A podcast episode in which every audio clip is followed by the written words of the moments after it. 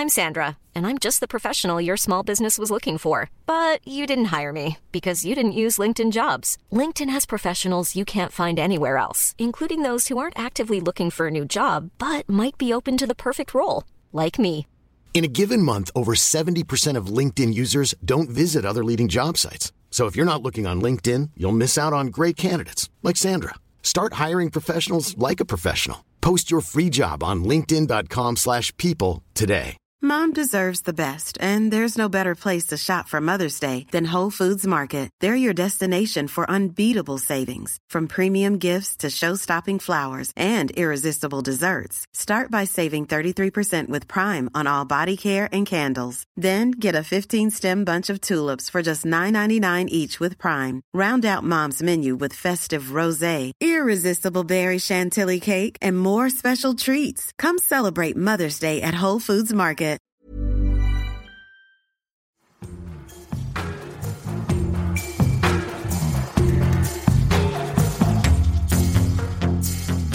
Hello and welcome to The Hedgehog and the Fox, the podcast that's curious about curiously good books. To start 2021, an interview about one of my favourite non fiction books of last year, The Next Great Migration by Sonia Shah. Sonia's a science journalist and prize winning author, and her latest book was selected as a Best Non-Fiction Book of 2020 by Publishers Weekly and a Best Science Book of the Year by Amazon, amongst others. Naomi Klein called it dazzlingly original. It's dazzling because it challenges so many myths and preconceptions about migration. From childhood, Sonia says, we're taught that plants, animals, and people belong in certain places. A powerful result of this, she suggests, is a dominant view of migration as unnatural, a threat, and migrants as vectors of chaos and disorder. A long dominant Christian worldview in the West reinforced the idea of an unchanging, orderly world, of everything in its rightful place. Yet the body of scientific and historical evidence keeps growing of Homo sapiens as a species that moves, migrates, pushes into new territory. When other species migrate, they're constrained mainly by their own biology and their ability to thrive in a new environment. When human beings want to migrate, there are also political and economic impediments. And often lawmakers have made use of the most discredited pseudoscience to justify their political decisions. Sonia's fascinating in her exploration of how scientists, such as 18th century Swedish naturalist Carl Linnaeus, tried to impose strict demarcation lines between different peoples, akin to those he drew between the species and the rest of the natural world. In time, the ramifications went far beyond the scientific community. Once races are categorized, they can be ranked. Notions of degeneration, of superior and inferior, gain traction. Ideals of a shared humanity are supplanted by thoughts of us and them. Racial segregation and colonial conquest reach for scientific legitimation. The United States can go from being a nation that opens its arms to huddled masses of immigrants to one that chants, build the wall. I spoke to Sonia last August and began with her acknowledgement that she too has internalized myths about migration as a disruptive force, despite her own family's migratory past. Her grandparents moved from fishing villages in Gujarat to industrializing Mumbai, and her parents took their medical degrees from there to the US. Her own feeling of somehow being out of place was, she came to realize, at the root of her quest to better understand migration. I hadn't realized to what extent I had sort of incorporated this idea of migration as anomalous and disruptive and exceptional into my own life, N- not only my work, which has been very much about the disruptions caused by people, microbes, animals, all moving in new ways and colliding in new ways, but also in my own identity so I, I, hadn't really understood the degree to which I had incorporated that idea of migration as disruptive and exceptional and sort of anomalous, um, sort of marginal into my own identity. You know, I kind of accepted that idea that my body in place, you know, this body of sort of South Asian origin, and yet in place on the North American continent was somehow, you know, weird, strange, not normal, um, something that needed to be explained, something that made it so that I was not like a quote unquote real American. And I, you know, I, I never called myself a, just a regular American. I always called myself some kind of version of an American, whether it was Asian American or South Asian American or Indian American, you know, something that's not quite the same as a real American because I didn't feel entitled to that moniker. I didn't feel that it was my right. It felt presumptuous to say I'm American the same as everyone else's because I did think that that act of long distance migration that my parents undertook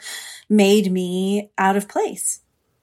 And you talk about how not just your sort of personal life, but your professional life was also bound up with pursuing the idea of migration as a disruptive force. You talk about, you know, writing about the damage done by biota on the move.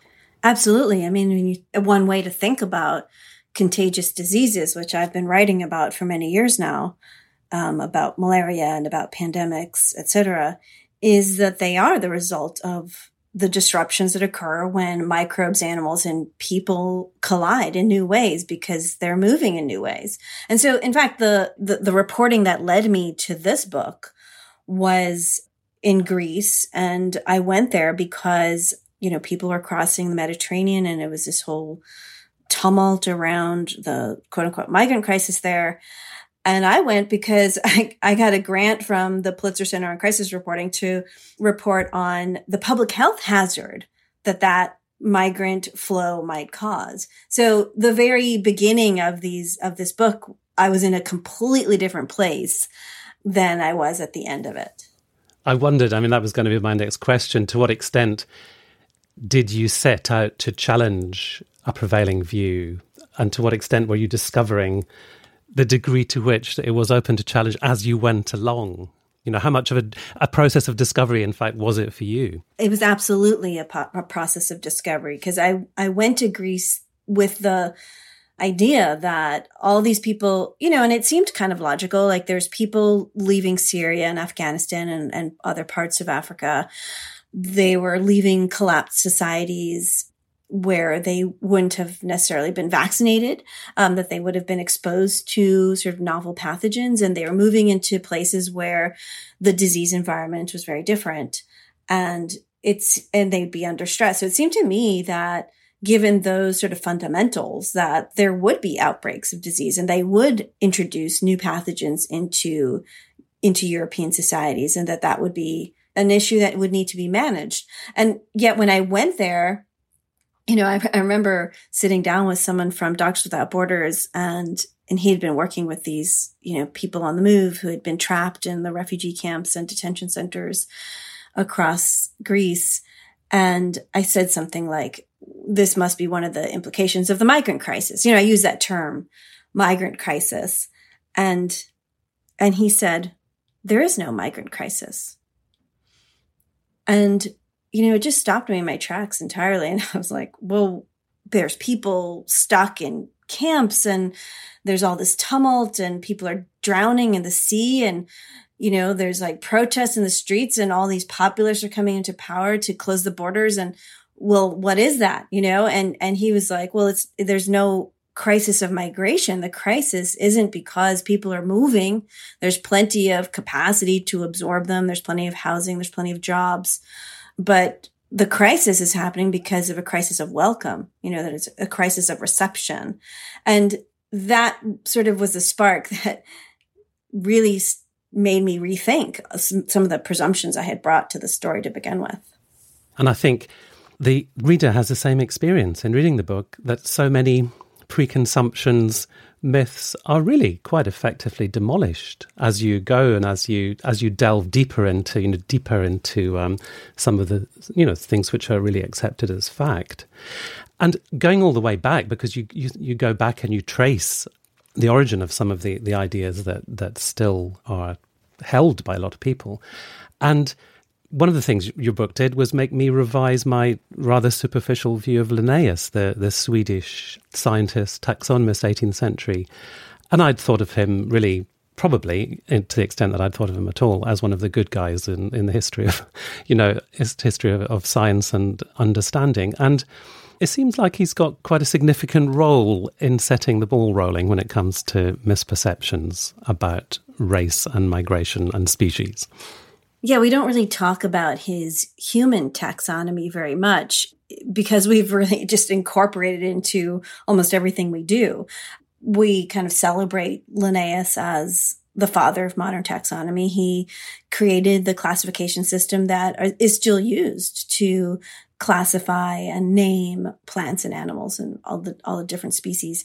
But he also came up with a human taxonomy in which he decided that people belonged in different places wherever they were from. So people in Africa belonged there and they were actually a, a separate subspecies, biologically distinct from people who lived in Asia, who were biologically distinct from the people who lived in Europe and the, and the Americas. And so he kind of created these taxonomic borders between us, kind of color coded us by continent the red Americans, the black Africans, the yellow Asians, and the white Europeans, which in the end, when I started looking at it, was based on a lot of faulty science and, and gossip and legend and folklore. And yet it has become sort of our central idea about human biodiversity in the sense that we continue to talk about race, you know, as if it's something real, as if there's some sort of biological basis for it rather than just an absolutely arbitrary way to divide up what is in fact a continuum of human diversity.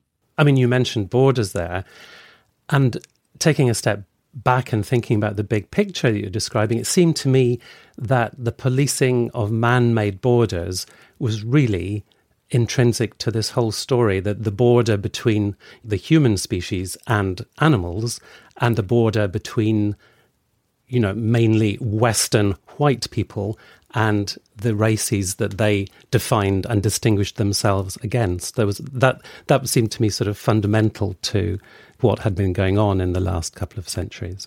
I think so. I mean, I think you know, and there was an interesting tension at the beginning of all this between Linnaeus and other like French naturalists and other leading thinkers at that time who were saying, look, you can't just split humans up into pieces we're actually all of one you know a one continuous range of individuals that sort of shade from one to the other. And in fact even our distinctions between us and other what we now understand as other species is also continuous that all of life is just one sort of continuous fabric, one shading into the other sort of imperceptibly. And so the way we think, we can think about it that way as just a continuum.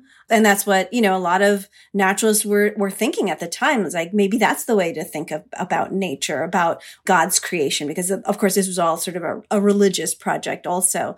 But Linnaeus was very much a splitter. So when faced with this messy, data about all these different people. They look very different. They, all these different animals, they all look very different. They act different. They be, behave differently.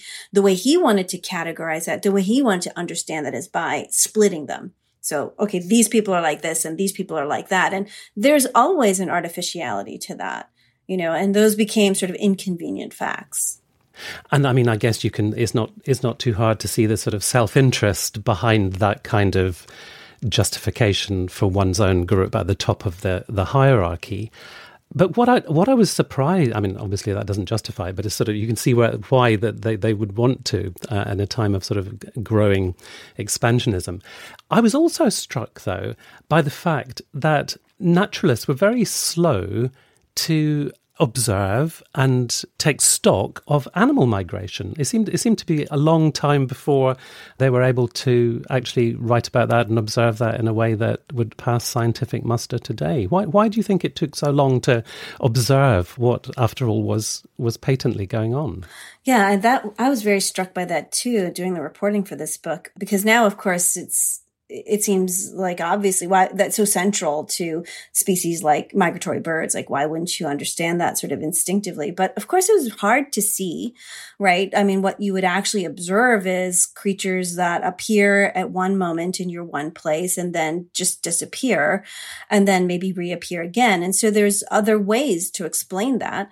Linnaeus thought that some of these bird species disappeared not because they moved anywhere, but because they hid in the bottom of lakes, for example, or in caves. So he just thought he couldn't see them anymore because they were hiding, not because they actually left and went anywhere. But that kind of underestimation about animal movement really continued for so long, you know, right up until World War II when all the radars started, you know, logging signals from migrating birds and insects. And, and the military officials were like, oh, well, those must be ghosts because it can't possibly be birds flying at night over the sea. They just thought that that was like impossible that birds could do that. Yeah. I was astonished that the misunderstanding, sometimes, sometimes I guess willful misunderstanding, but persisted in, as you say, into the 20th century, so that the lemming could be taken up, misrepresented, and used as a metaphor that would then be applied to, to human migration. I had no idea about that story. Maybe maybe I could get you to explain a little bit about how the lemming comes into your um, narrative. So this story, I I love this story because I had learned about the suicidal migration of the lemmings when I was a kid you know, in grade school. And so the idea, and they taught us, I think they taught us this in geography class, that lemmings were these little, you know, Arctic rodents. And at some point in their life cycle, they all got together and ran at speed and flung themselves off the top of cliffs into the Arctic Sea where they all perished. And the idea was that this was a form of sort of population control that they recognized that their numbers were getting too big. And so they kind of sacrificed themselves. And of course, this makes no sense in terms of what we understand about evolution. But, you know, when I trace this story back, it, it turns out it was first promoted by Charles Elton, who is now considered the father of modern ecology. And he was up in the Arctic and he saw, you know, he, he collected some information from local people there about these myths and legends about lemmings because, you know, for them, you know, the, the lemmings would suddenly appear in the spring. There'd be a lot of them. And, you know, out of nowhere seemingly. And then they'd see kind of footprints around and and you know maybe a few carcasses here and there in the water. And and they had to kind of explain these disparate facts like where did they all come from? You know and then suddenly they disappear again. Where did they all go? So they had lots of legends and folklore about lemmings.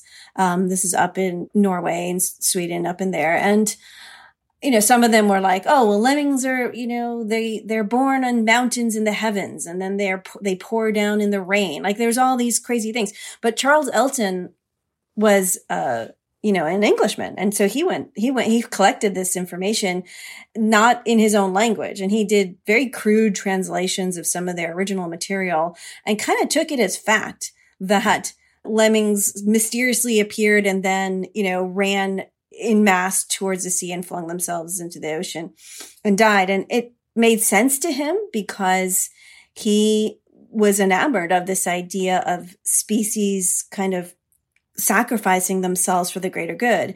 And embedded in that was this idea about migration.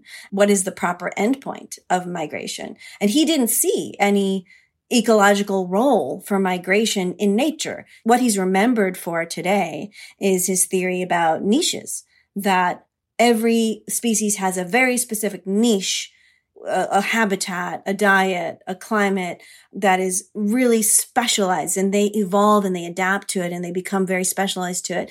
And then you have lots of those creatures with their niches in one ecosystem and it creates a kind of balance that's very stable and still. And that was his whole idea about nature. So for him, like, you know, migration was just a disruptive act. It had no ecological role. And so the idea that the lemmings migrated to, in order to kill themselves that made sense to him because there would be no role for migrants sort of entering into another niche. It would obviously be disruptive, right? So, so the only way this could exist in nature if migration ended in mass suicide.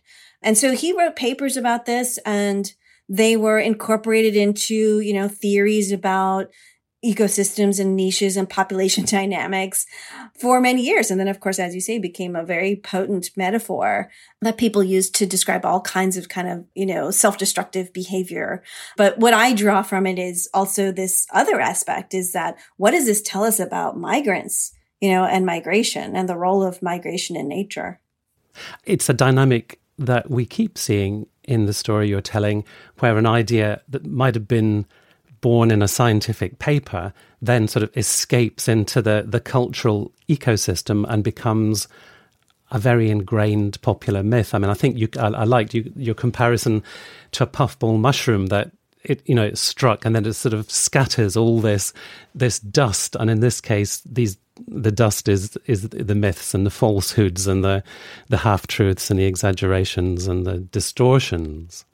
Yeah, I mean, because meanwhile, of course, science moves on, right? So, so scientists quickly learned, you know, in the 50s and 60s and 70s that lemmings don't migrate to their death. They actually are, you know, hiding under the snow and are reproducing, and then they come, you know, and then the snows melt, and so it it brings water into their tunnels and, and it seems as if they've come out of nowhere, but in fact, they've just been living their lives under the snow. We just couldn't see them. The whole idea that they had been sacrificing themselves in mass suicide was absolutely manufactured. And scientists under, started to understand that. I mean, there was a bunch of scientists who were associated with Charles Elton who kept searching for the lemmings and ev- for evidence of these suicidal migrations and they never could find them you know they they would go up to the arctic and they would find oh just like old turds from lemmings and they couldn't find any lemmings. They never got any photographs. They never got any video.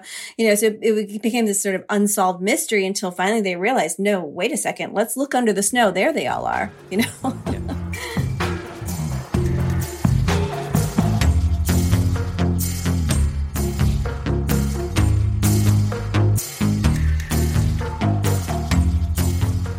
Switching back to humans from lemmings, Sonia, when would you say the United States began to to pivot from being a nation of immigrants to one that wanted to pull up the drawbridge and come out with this message of America must be kept American and begin to reinforce the demarcation between those who belonged and those who were deemed not to belong. When does that, when does that pivot sort of begin to become visible?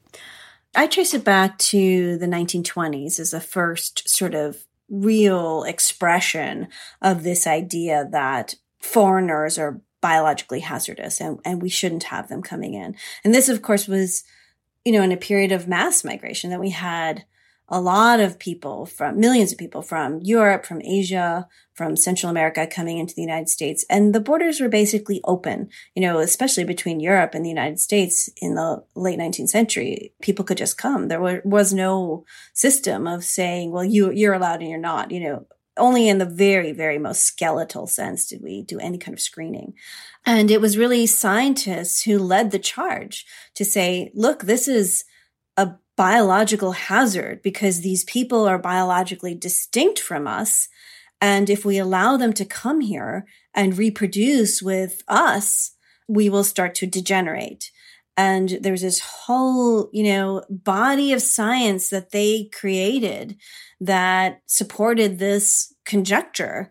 Um, and they had conferences and they made papers and they gave talks and they actually ended up drafting what would become the our 1920s racial quota immigration laws in this country that then held sway right up until the mid 1960s when they were taken apart because of you know the civil rights movement. And at the same time the the pseudoscience of eugenics i was quite shocked to to read that it was being taught in lots of the united states top universities in the in the years after the first world war. I mean that was what early you know, what the science of heredity was at that time. So scientists were promoting the latest findings and they called it eugenics then as a positive thing, you know, but and today it has, it sort of sounds like a dirty word, but it, in fact, it was just mainstream science. It was mainstream scientific understanding about heredity and what you should do about it. You know, that you should try to uh, make sure that people with the best traits that you wanted to promote were the ones who reproduced more than the ones with traits that you didn't like. In and of itself, it's not a crazy idea. The craziness comes from how do they qualify those traits. They said, okay, if there's somebody who's intelligent, that person should have more children because they'll pass that on. And in fact, what we now know is all of these complex behaviors that we like in people. We like them musical capacity or intelligence or good morals or whatever, all of those things. They're not encoded in our genes. They are expressed socially and culturally and economically. So their underlying idea that yes, if you have good traits, you should pass them on and you should have more kids rather than if you have bad traits or un- asocial traits, you should have fewer.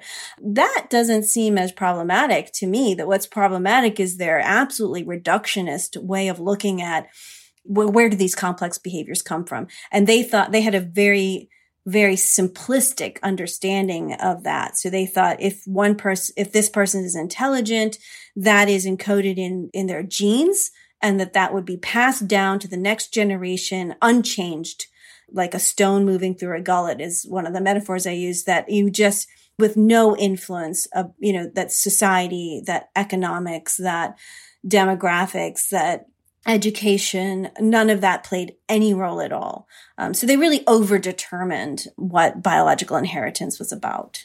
Yeah. So there's there's some really tendentious instrumentalization of data on the part of those early 20th century scientists, isn't there? You know, to the extent that an intelligence test can be constructed around what would constitute the cultural knowledge of an educated middle class white American. And if some, if an if a poor immigrant, you know, hasn't had access to that cultural knowledge, then they're classified as a, as a moron. I think was the category they used. Yes, moron, uh, idiots. Yeah, these were all sort of technical terms for people who didn't know, you know, the jingles for popular advertisements or the names of uh, sports figures. I mean, all this very, very specific, what we understand now is very specific cultural knowledge that is, it's specific to certain demographic groups. They thought that was just a function of intelligence, you know, sort of writ large. And if you didn't know that stuff, that must mean that you are, were backward or you had bad genes.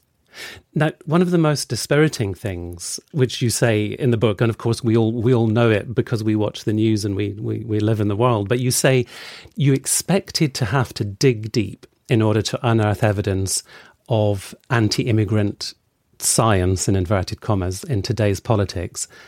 And then, of course, it turned out that you didn't have to dig very deep at all because it's very visible every time you turn on the news or, or look at Twitter because of the way that politics has shifted in the last few years with the, the rise of Trump. Absolutely. I mean, I think a lot of this quote unquote science, which we now understand is like extremely flawed in the early 20th century was incorporated into some of our social movements that remained kind of underground for a long time, but which have had periods of resurgence. And I think we're seeing that now. And so we have political leaders like the president, but also members of Congress here in the United States who say things like, well, I've got good genes. You know, I've got the best genes as if that explains complex behaviors that are shaped by all these other larger social forces and saying things like, well, we can't you know, we can't further our society if, if, uh, you know, all these other people's babies are part of it. You know, this idea that whatever capacities you have what, uh, that you can express today are passed down unchanged to the next generation, which is scientifically just a very backward idea. And yet it still persists and, and it's really hardly even challenged. You know, people kind of have a sense of like, well, it's not really like that, but it's not really specifically challenged. You know, and I think a lot of people want easy answers for why are some people the way they are, you know, and we want to sort of sort of say, well, it must be this gene or that gene. You know, we we still do that all the time. It's like, oh, there's a gene for migration, a single gene. You know, oh, there's a gene for, you know, eye color. Oh, there's a gene for height. Oh, there's a gene for people who want to be this way or that way. Um, I think there's a real thirst for that still. Um, and that to me is just testament to the fact that we are not aware of where the science really is that you know genes have been long understood as being not that simple and being manifested through a process that is shaped by the environment Now, your book topples lots of myths in a really healthy, salutary way. But one thing which I, which I think I'm correct in saying you're not challenging is this fact that psychology experiments show that if you put people in two teams and you give them different colored t shirts, you know, so there's a red team and a blue team, people will identify with their own team and they will display suspicion, hostility, whatever towards the other team. And you describe that as lodged deep in our psyches. Is that the nub of this whole thing? Is that the sort of irreducible problem that we we still haven't found a way to get beyond any more than they had in the early 20th century? Yeah, I think in part. I mean, there is definitely a tension there because tribalism, in group preference, I think those are very powerful parts of our behaviors you know they were important in certain in certain places in certain times um, and one of the most potent ways in which those behaviors might have been really useful to us is in managing pathogens you know there's no real reason to favor the people around you more than some stranger we have all these reasons for it now right oh they might take our jobs or they might be criminals or they might you know make us insecure or they might bring cultural practices that we don't like. You know, we have all these reasons for it now, but most of those are exaggerated. But there is one thing that in the past that people from far away could bring to us that would really endanger us, and that is novel pathogens. And so, you know, I think there would have been a very strong selective pressure um, for people to become more you know, to become distrustful of the stranger, to favor their own group compared to others who are far, who are not from that place. Um, so I think there is like a basis for that. It's just how do we characterize that now? Now that we know that we are all of one peoples, right? Like we have shared so many of our genes and we're always sort of moving into new places and differentiating a little bit and then mixing again, right? So we have this sort of continuous process of coming apart and becoming more diverse because of that as we adapt to new places and new diets and new climates and new geographies and then coming together again. You know, and you can see that in our genetics that it's our bodies are encoded to do that. So I think there is that tension there and it's been part of our strength that we, you know, it allows us to differentiate, which we need to do. Otherwise we would be just one homogenous, everyone be the same eventually, right? We're not. We, we have, we maintain diversity because we still have differentiation. So you need to have that tension to maintain diversity over time. And so I think yeah, you're right. Like we're we're still grappling with that. The question is today, like in our modern era, first of all, where do we draw those borders, right? Like who is in the in group and who is in the out group? I think that is very up for grabs, right? Like we, we like to say, well, everyone in my up, up, my in group are, you know, my racial group or my ethnic group or my cultural group. Well, how do we define that? We're all so mixed up now that it's when you start to really drill down, those edges are incredibly fuzzy. So it's just very arbitrary where we draw those lines. Um, so that's one thing to question. And then the other thing to question is what value is it for us now? Now that we do have modern medicine, now that we do share almost all of our pathogens, pathogens as we are seeing right now. What a, what a great example we're living through right now with this pandemic tearing through human populations across the entire globe. One of the things I wrote down as I was reading your book, trying to encapsulate one of the, what I took to be the core ideas, was all costs, no benefits, as being an idea that you want to overturn, because that seems mm, to have been mm. a prevalent idea that, that migrants only bring costs and don't bring benefits. And it seemed to me that that was something which was, was difficult to overturn, but really needed to be overturned. Yeah, I think it's just sort of an, a myopic view.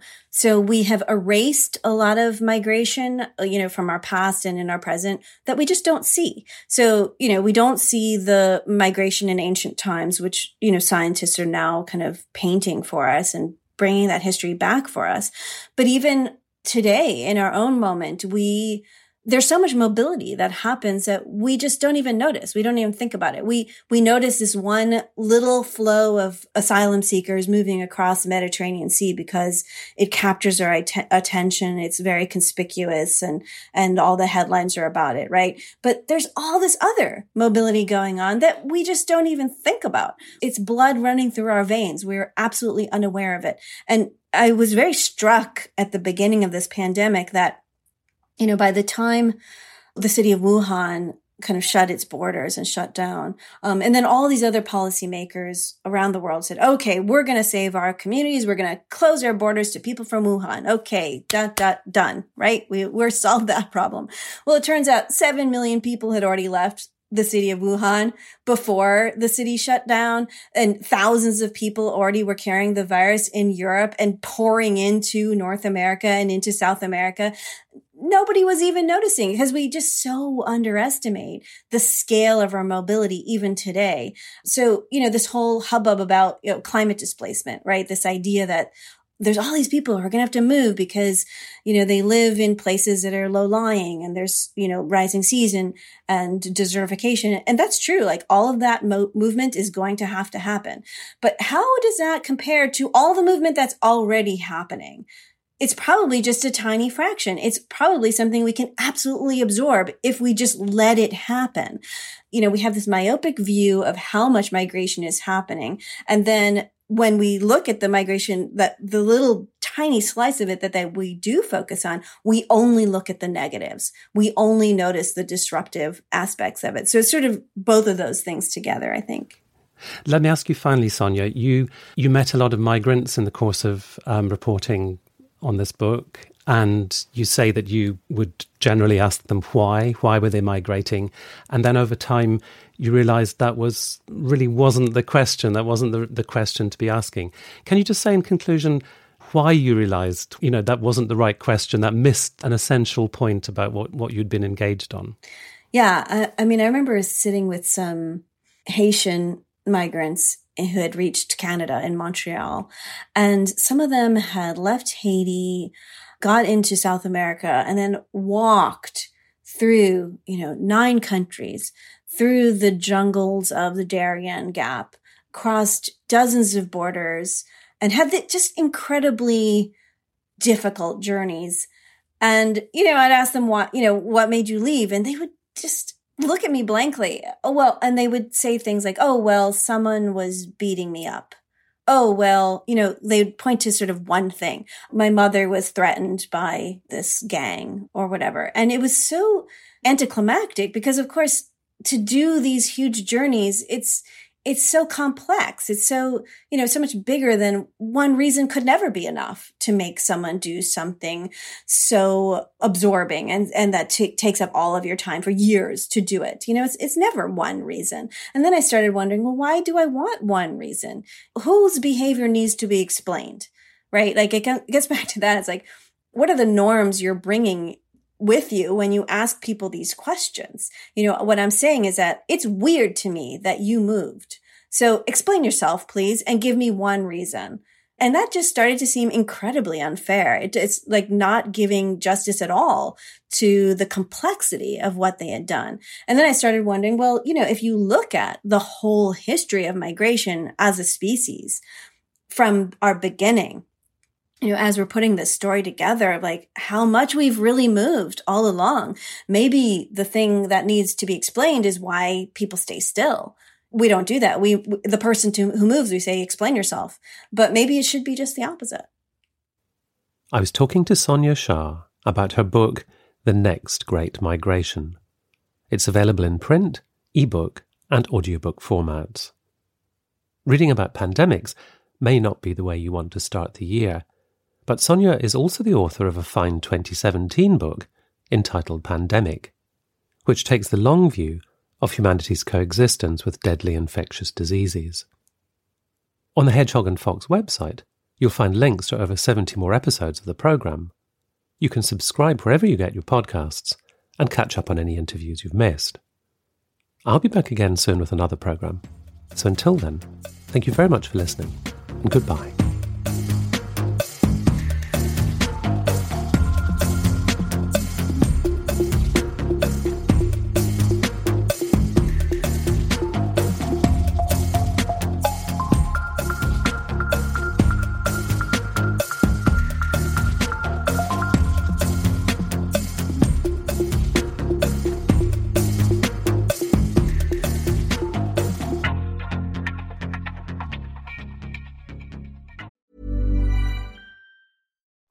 It's Paige DeSorbo from Giggly Squad. High quality fashion without the price tag. Say hello to Quince. I'm snagging high-end essentials like cozy cashmere sweaters, sleek leather jackets, fine jewelry, and so much more. With Quince being 50 to 80% less than similar brands. And they partner with factories that prioritize safe, ethical, and responsible manufacturing. I love that. Luxury quality within reach. Go to quince.com slash style to get free shipping and 365 day returns on your next order. Quince.com slash style.